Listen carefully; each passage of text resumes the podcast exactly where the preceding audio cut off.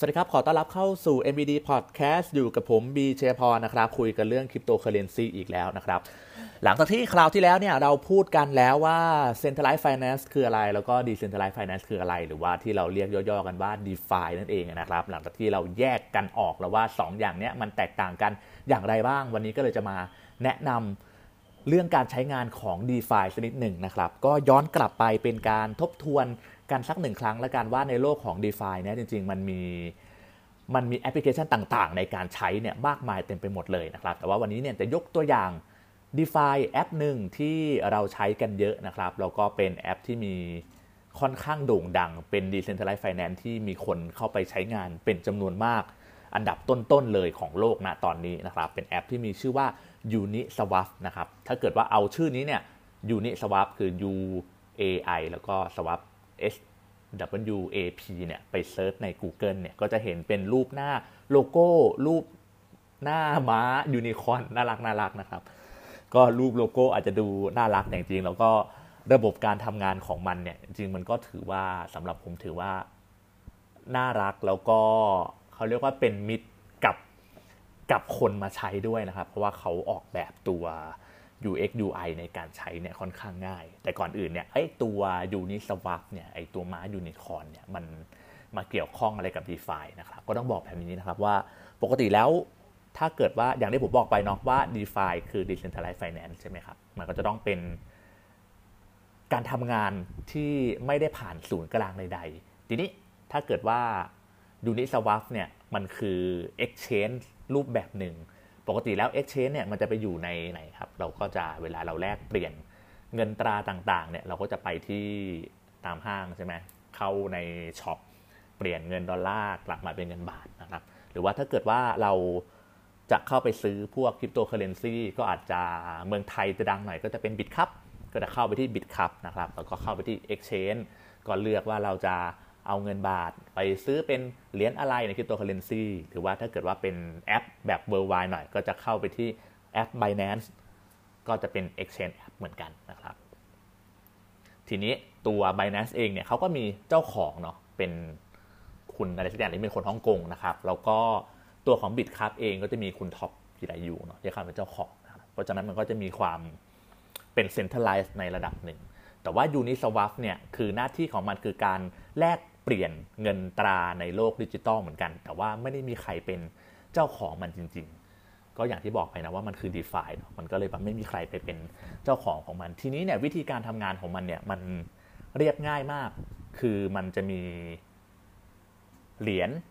ที่เราต้องการจะซื้อและเรามีเหรียญที่เราต้องการจะแลกเปลี่ยนเราแค่ใส่เหรียญที่เราต้องการไปเช่นผมมีเหรียญอีทีเรียมอยู่หนึ่งเหรียญผมก็กดเข้าไปหาได้เลยว่าผมต้องการจะแลกเปลี่ยน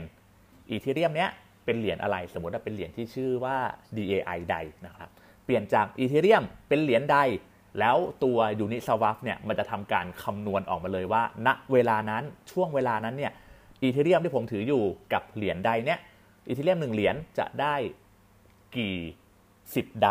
กี่ร้อยใดกี่พันใดเขาจะทำการคำนวณมาเลยนะครับ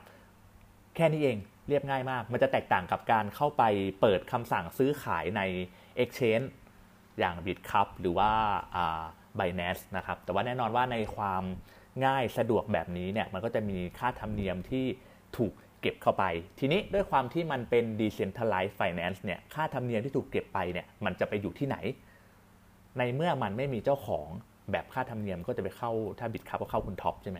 ถ้า Binance ก็จะไปเข้าคุณคุณฮ่องกงคนนั้นอย่างเงี้ยแล้วค่าธรรมเนียมของที่เราแลกเปลี่ยนกันในแอปที่มีชื่อว่า UniSwap เนี่ยมันจะไปที่ไหน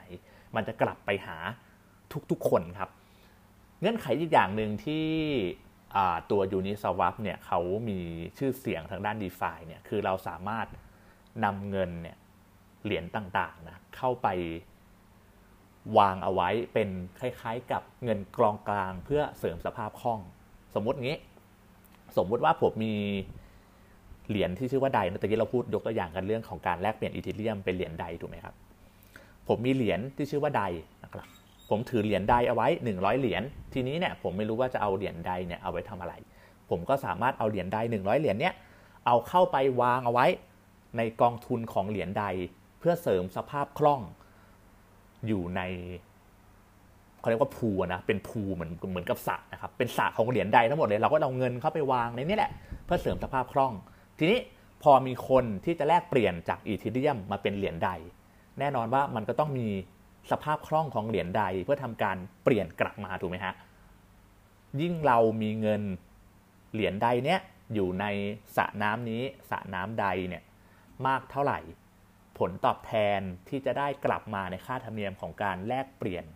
มันก็จะมากขึ้นเท่านั้นเพราะฉะนั้นตัวค่าธรรมเนียมทุกๆอย่างที่เกิดขึ้นบน UniSwap หรือว่า Decentralized App ตัวนี้เนี่ยก็จะถูกตอบกลับมาให้กับทุกๆคน